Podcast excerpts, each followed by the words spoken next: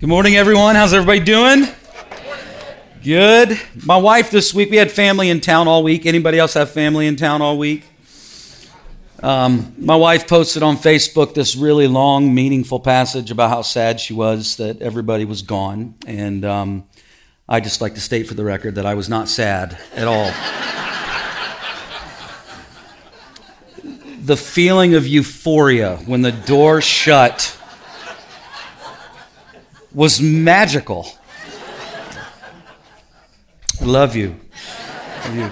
Hey, listen, I, I, have two sisters who are here this morning uh, my sister Kelly and my sister Sue. Sue is our adopted sister. So if you guys could raise your hands real quick, they're right over here. Yeah, yeah. It's great to have my sister here. Uh, she's my older sister, and uh, she's amazing and has been a source of inspiration and um, love and constant prayers in my life. Uh, and I love you. Glad you're here. Um, Holly and I were talking this morning, or no, yesterday morning, about goals uh, for 2024. I don't know about you, but I'm, I'm really bad at New Year's resolutions. They last a couple of weeks, and then I'm kind of on to my normal behaviors. But uh, this this year was different. There was something definitely serious about our discussion about goals, about purpose in our lives. And I just said, honestly, I said, babe, if I can cut my phone usage just in half, you know, if I can look at this screen half the amount of time that I look at my screen now, 2024 is going to be great. If I can read some more books, if I can love a little bit better than I loved in 2023, I'll be really, really happy. I think it's common among us. Uh, we, all of us, seek purpose in our lives, and the decisions that we make, whether those decisions are things that we buy, things that we remodel, relationships that we pursue, whatever it is, we're all seeking purpose in one way or another. So I'd like to start this morning with a parable from a guy named Rabbi Akiva. And it goes like this There was once a rabbi, he was wandering around in the countryside studying the Torah, and he got lost. And he ended up at the gate of the house of a Roman centurion. The Roman centurion was startled that there was someone trespassing on his property. And he screamed out, Who are you? And what are you doing here? And the wise rabbi paused and thought for a second and said, Sir, what is your daily rate, wage? And the centurion said, What? Sir, what is your daily wage? Five denarii. And the rabbi responded with, Sir, I will pay you double if you will come to my house every morning and ask me those same two questions Who are you, and what are you doing here? What is your identity, and what are you doing because of it? For all of us, that's like the hardest thing in the world because we're surrounded with so much distracted. We're surrounded with so many things that cause our eyes to come, become unfocused on Christ and become focused on things that aren't eternal, that don't matter in the long run. That at the end of the day, we don't have the time or the energy to invest in things that last. We don't have time to invest in things that have eternal consequence and eternal significance. And I don't know about you, but man, for me, those two questions are really important. Who I am, what is my identity, and what am I doing here? Um, we, you know, we search for purpose in so many different ways, in little things, in smart ways, in bad ways, in good ways. Um, before we moved here, three, I think it was three days, four days before we moved here, um, we had to put our dog of 15 years down. It was so hard. Um, it was traumatic, right? Am I right in saying that? Traumatic. It was absolutely traumatic. She raised my kids. She was with us for a long time, you know? And so I, you know, I'm, I'm like, got a hole in my heart. You know, you're driving on the road, you're thinking about, man, it would be great to have my dog sitting here beside me. And so we got here, and I told Holly, you know, in a couple years after we get settled and get kind of in our routine, we will think about maybe getting a dog. And she was like, okay. And I thought, I said, you know, maybe an older dog, four, five, six years old, and um, we can rescue it, get a rescue dog. And she was like, okay, that sounds good. So Emmy, uh, came home and Emmy began, my, Emmy is my daughter, she began talking to Holly and, and so like, man, I really miss dogs. Let's go to the animal shelter and let's go pet some dogs. And, and Holly was like, okay. And this is what happened.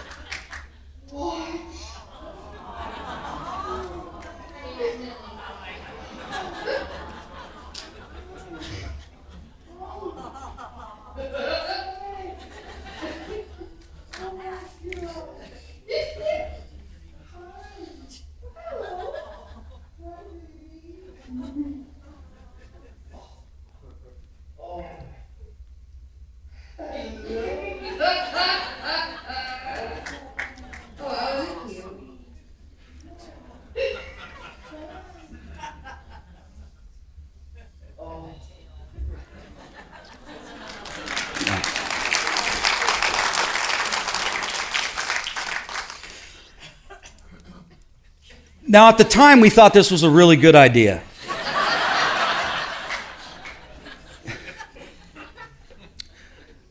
Puppies are a lot of work. We thought raising three kids was hard. We've never had a puppy. We've lost shoes. We don't know where they are. Some of them are ripped up, some of them are chewed up. Constantly cleaning up mess. I haven't slept in three months. Just gets up all hours of the night um, it didn't bring us purpose. It brought us laughs, it brought us joy. It didn't bring us purpose. Do you, do you follow what I'm saying here? And we pursue those things thinking that they're going to bring us purpose, but at the end of the day, they do not bring us purpose. They are to be enjoyed, but they are not to be our purpose. I think the most important verse uh, for me in understanding this is in Exodus chapter 20, verse 7.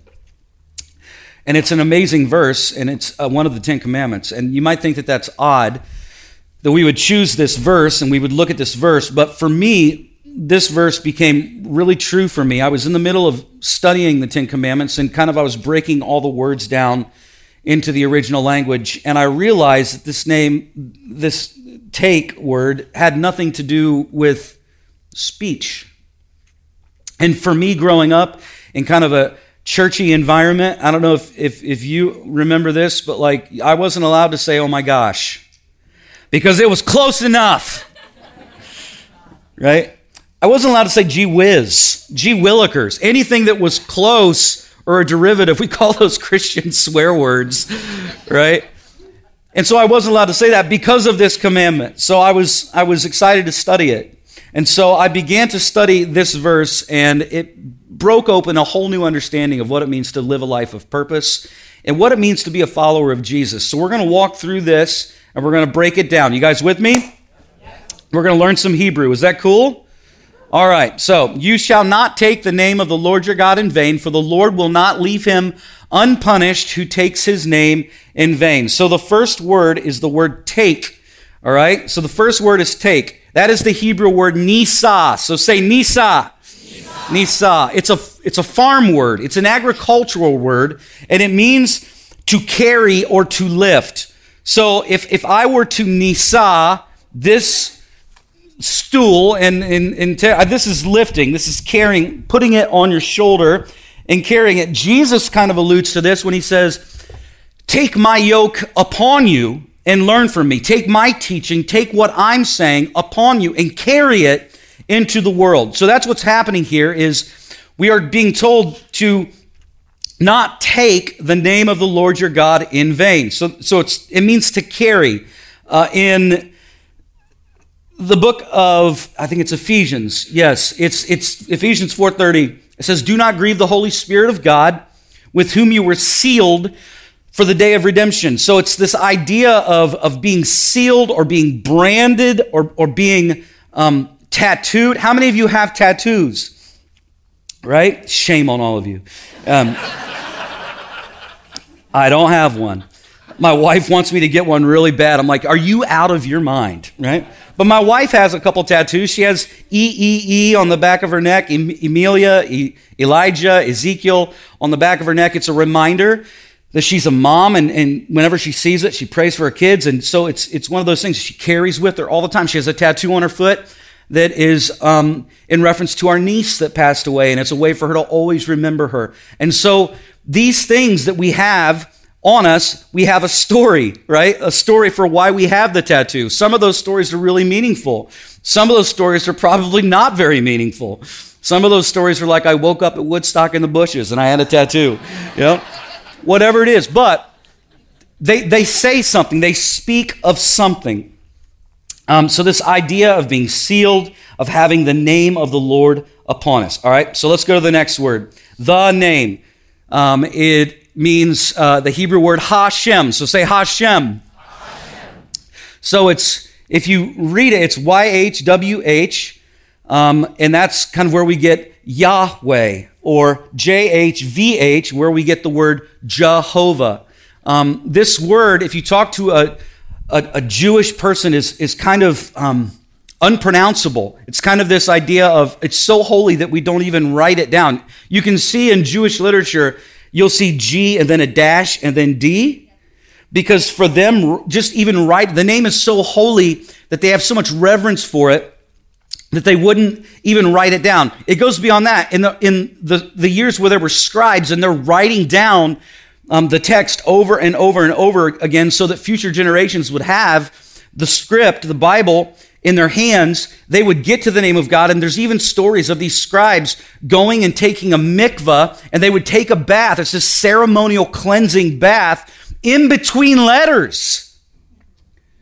Because the name was so holy that they didn't want to write it in vain. If you were to try and pronounce it, it would sound like this.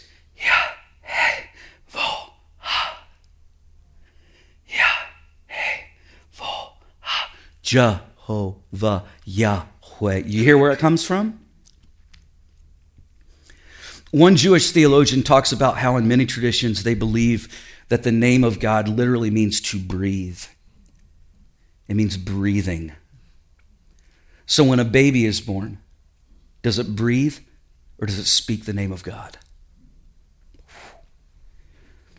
So for us, as we're sitting here, we're breathing in, we're breathing out. Are we just breathing or are we speaking the name of God? Could this be what 145.7 is referring to when it says, Let everything that has breath praise the Lord? God's name does things. God's name is powerful. God's name is holy. And when we come to Christ, when we are born again, we are sealed with, we are tattooed with, we are lifting up, we are carrying the name of the Lord our God.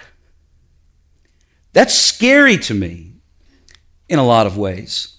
When I'm standing in line at the grocery store in the express lane and I know the person in front of me has way more than 13 items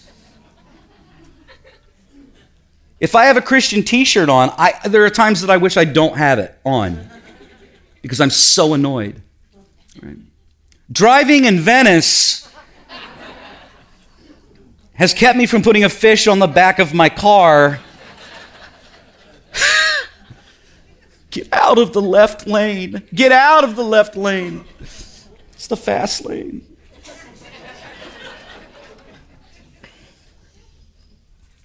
Psalm 8:1 says, "The Lord our Lord, how majestic is your name in all the earth. You have set your glory in the heavens. His name is majestic." Psalm 79:9, "Help us, God our Savior, for the glory of your name. Deliver us and forgive us our sins for your name's sake." Deliver us because we don't want to defame your name. God's name does stuff. It's active in our world. It's active in our lives through the way that we live. Psalm 102, verse 15 the nations will fear the name of the Lord. All the kings of the earth will revere your glory. Psalm 115 Not to us, O Lord, but to your name be the glory. Evil trembles at the sound of his name. In Mark chapter 5, verse 7, he shouted, a, a demoniac, a demon possessed man shouted at the top of his voice, What do you want with me, Jesus, Son of the Most High God? In God's name, don't torture me.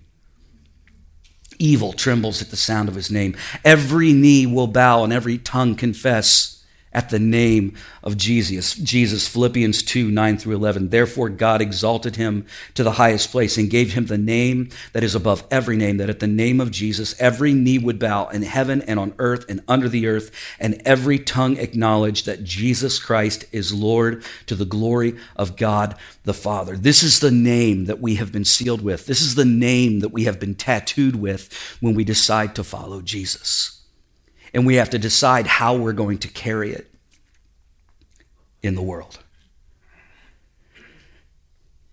Thank God for His grace. Thank God for His grace. Next, in vain. In vain. So, this is the Hebrew word shav. Say shav. All right. In a manner that costs me nothing or emptiness. So, it's this idea of something that isn't truly sacrificial. It's just kind of blase. It's kind of lazy. It's kind of full of lethargy, um, taking it in kind of a boring sort of way. So do not take, do not carry the name of the Lord your God in a way that costs you nothing or that is empty or that is void of sacrifice. There's an amazing verse in 2 Samuel where we really get a grip about what this is about. This is the context for this word. All right. Now, what's happening in this passage is King David is getting ready to offer a sacrifice on behalf of the people for the rebellion that they had been going through. They weren't following the Lord. He's getting ready to offer sacrifice so that God won't punish the people. And so he goes to this guy named Araunah, and this is what he says. Araunah says, Everything, O king, Araunah gives to the king. And Araunah said to the king, May the Lord your God be favorable to you However, the king, King David, said to Araunah, No, I will certainly buy it from you for a price, for I will not offer burnt offerings to the Lord my God that costs me nothing. So David bought the threshing floor and the oxen for 50 shekels of silver. He overpaid. Then David built there an altar to the Lord, and he offered burnt offerings and peace offerings, and the Lord responded to prayer for the land, and the plague was withdrawn from Israel. What David was saying, I can't offer a sacrifice to the Lord which costs me nothing. I can't. Or to take it a step farther, um, I, it can't be a sacrifice if there is no investment from me, if there is no cost from me there is no sacrifice. There is no sacrifice if there's no cost.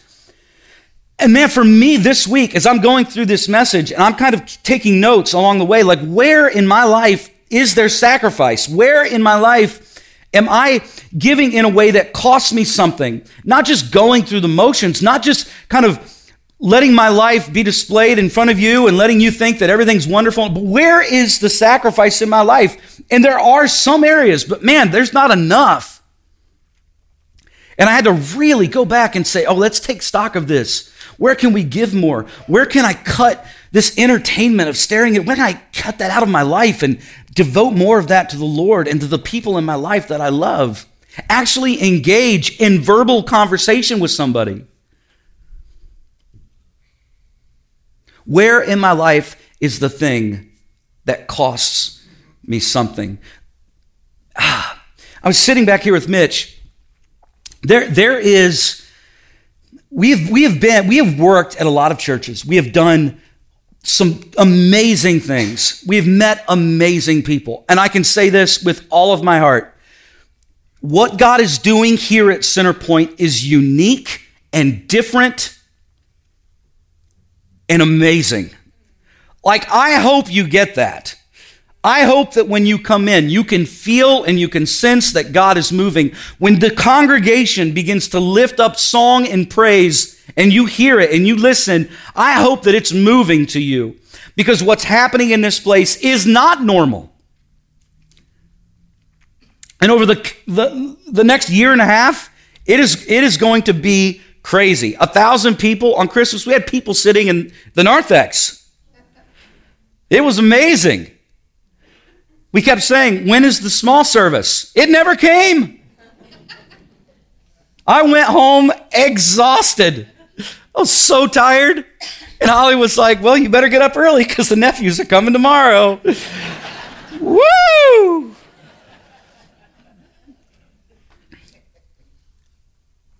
But God, over the next several months, is going to ask you,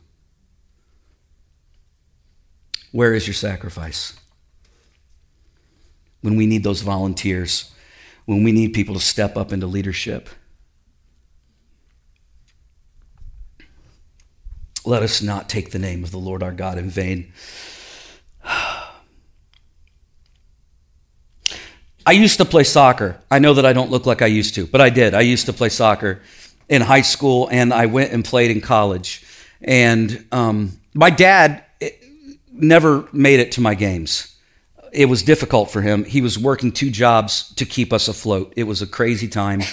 Um, there was never a sense of why aren't you here? I, I knew what he was doing. And um, but he finally came because my senior year, after going our freshman year 0 and 15, our sophomore year 0 14 and 1, progress. our junior year 6 9 and 1, senior year 11 4 and 1. So we we really improved. And finally we made it to the state tournament, which was the biggest deal ever. Our team had never been there. My dad came to the game. Two minutes into the game, I get fouled. I don't respond well. I get into a fight. Punches are thrown. I get red carded two minutes into the game, kicked out of the game. As I'm walking off the field, I decided to kick over the other team's water cooler. Listen, I was young. I was young. They kicked me out of the stadium. And so that's it. My high school career is over.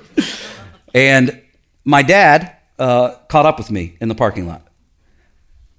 And my dad's really soft spoken. He's super calm. He doesn't say much.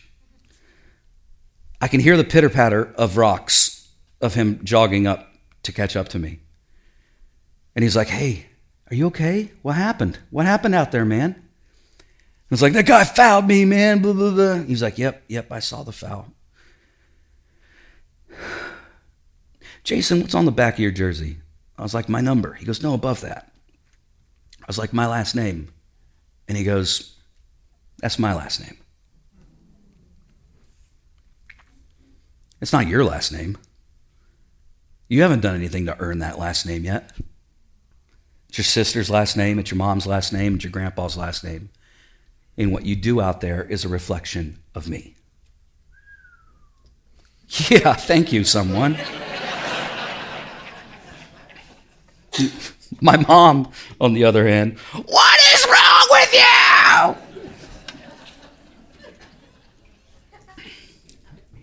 That gives us a really good idea of what it means to carry the name, either in vain or not in vain. What my dad was saying is, you're representing something, you're carrying the great mantle. And what you do represents me. Do better.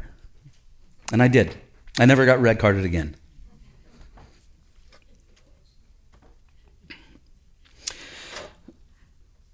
my junior year of college, I was um, working as an intern youth pastor at my home church, fulfilling my requirements for my education. And I did that. And then I also worked for my dad at his construction company. And we worked some long hours in the middle of summer. And um, it was great because on Saturdays I had my day off. So Friday we got done and I, I went home, showered up, went to my friend's house. I think we did like a Star Wars marathon on VHS. And I we got through them all at about 4:30. I went home at 4:30 in the morning, crawled into bed, turned on my box fan, which is the only reasonable way to sleep. And I began to doze off And at about 5:15 in the morning, there was a knock on my door. And my dad said, "Are you ready?" I was like, "Ready for what?" Leave me alone. I, I just got home a little while ago. He was like, "We got to get out of here. We got to we got a job to do today." And I was like, "Dad, it's my day off. Stop messing with me." And so he left, and he came back with a glass of ice water and poured it on my face. He said, "Get up. We got some stuff to do today." And I was like, "I mean, I'm arguing. I'm not in the mood." And so he finally talks me into getting into the truck. My attitude is horrible. We go to the lumber yard. We pick up two square of shingles and two roof shovels, which are what you use to pop shingles off of a roof. And I was like, You've got to be kidding me. We're tearing off and putting on a roof. He was like, Just trust me. So we drive out to this dilapidated subdivision. We pull in the driveway, and I immediately know who it is. It's a friend of a lady in our church whose husband had just passed away. She had three boys, and her roof was leaking horribly. So me and dad climbed up on the roof, and the ladder hit the roof. She had no idea we were coming. I was like, Does she even know we're coming? He was like, No, we're doing this today for free. We're paying for it. We're going to put it on. And so she hears us on the roof. She comes out in her nightgown. And she was like, What are you doing? He was like, We're going to put a roof on today for you. And she started crying. I mean, sobbing. I started crying. And for the next 10, 12 hours, I worked harder than I've ever worked in my life. And we put that roof on that tiny little house. We're driving home, and there's blisters. The tar is packed into the blisters. My hands were bleeding. And I had the biggest smile on my face. And uh, he didn't say anything, he just drove me home. And so, a couple of weeks later on Sunday morning, I'm sitting in the third row, and this woman wasn't a believer. She was just a friend of somebody that went to our church. The back doors of our church open, and her and her youngest son walked through the door. And at the end, my pastor gave a call for anybody who wanted to receive salvation to come forward. And I watched this young mom and her boy walk down and take the name of the Lord for the first time in their life. That's what it means to live a life that isn't in vain. My dad taught me a really valuable lesson that day that that thing translates to eternity Everything else is going to be burnt up, never going to take it with you. But those acts of love last into eternity. A couple of weeks later, her two other sons gave their hearts to Christ. And the whole family was saved because of that one act of love. It was incredible. I've never forgot it. Let's all bow our heads and close our eyes just for a second. If you can, think about 2024. Think about this upcoming year. Where in your life are the things that cost you something? I think that more than anything, we want to be a church, we want to be a people who are gracious and sacrificial in all of the things that God has given us our time, our energy, our talents, our money, all of those things that we want to be a people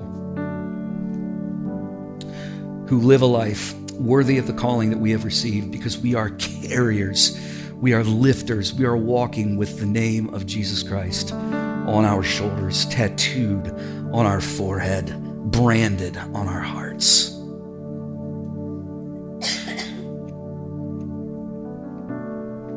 Think of those ways right now. Think of those ways. Father God, we thank you so much for this opportunity to come and to worship you and to lift you up. And I pray that we would all, as we are walking into such a powerful historical moment in the life of our church, that we would all look and we would all see and we would grasp and we would try to understand where are areas in our life we are failing you when we are carrying your name Where are we taking your name in vain? Where are areas that we can carry it in a way that cost us something? Father, we love you and we praise you and we ask all this in your Son's name, the wonderful name of Jesus Christ. Amen. Amen. Let's all stand together. Now, to him who is able to keep you from falling, now to him who is able to do more than we could ever ask or imagine, all to the praise and glory of our great King Jesus. In his name, amen. You are free to go.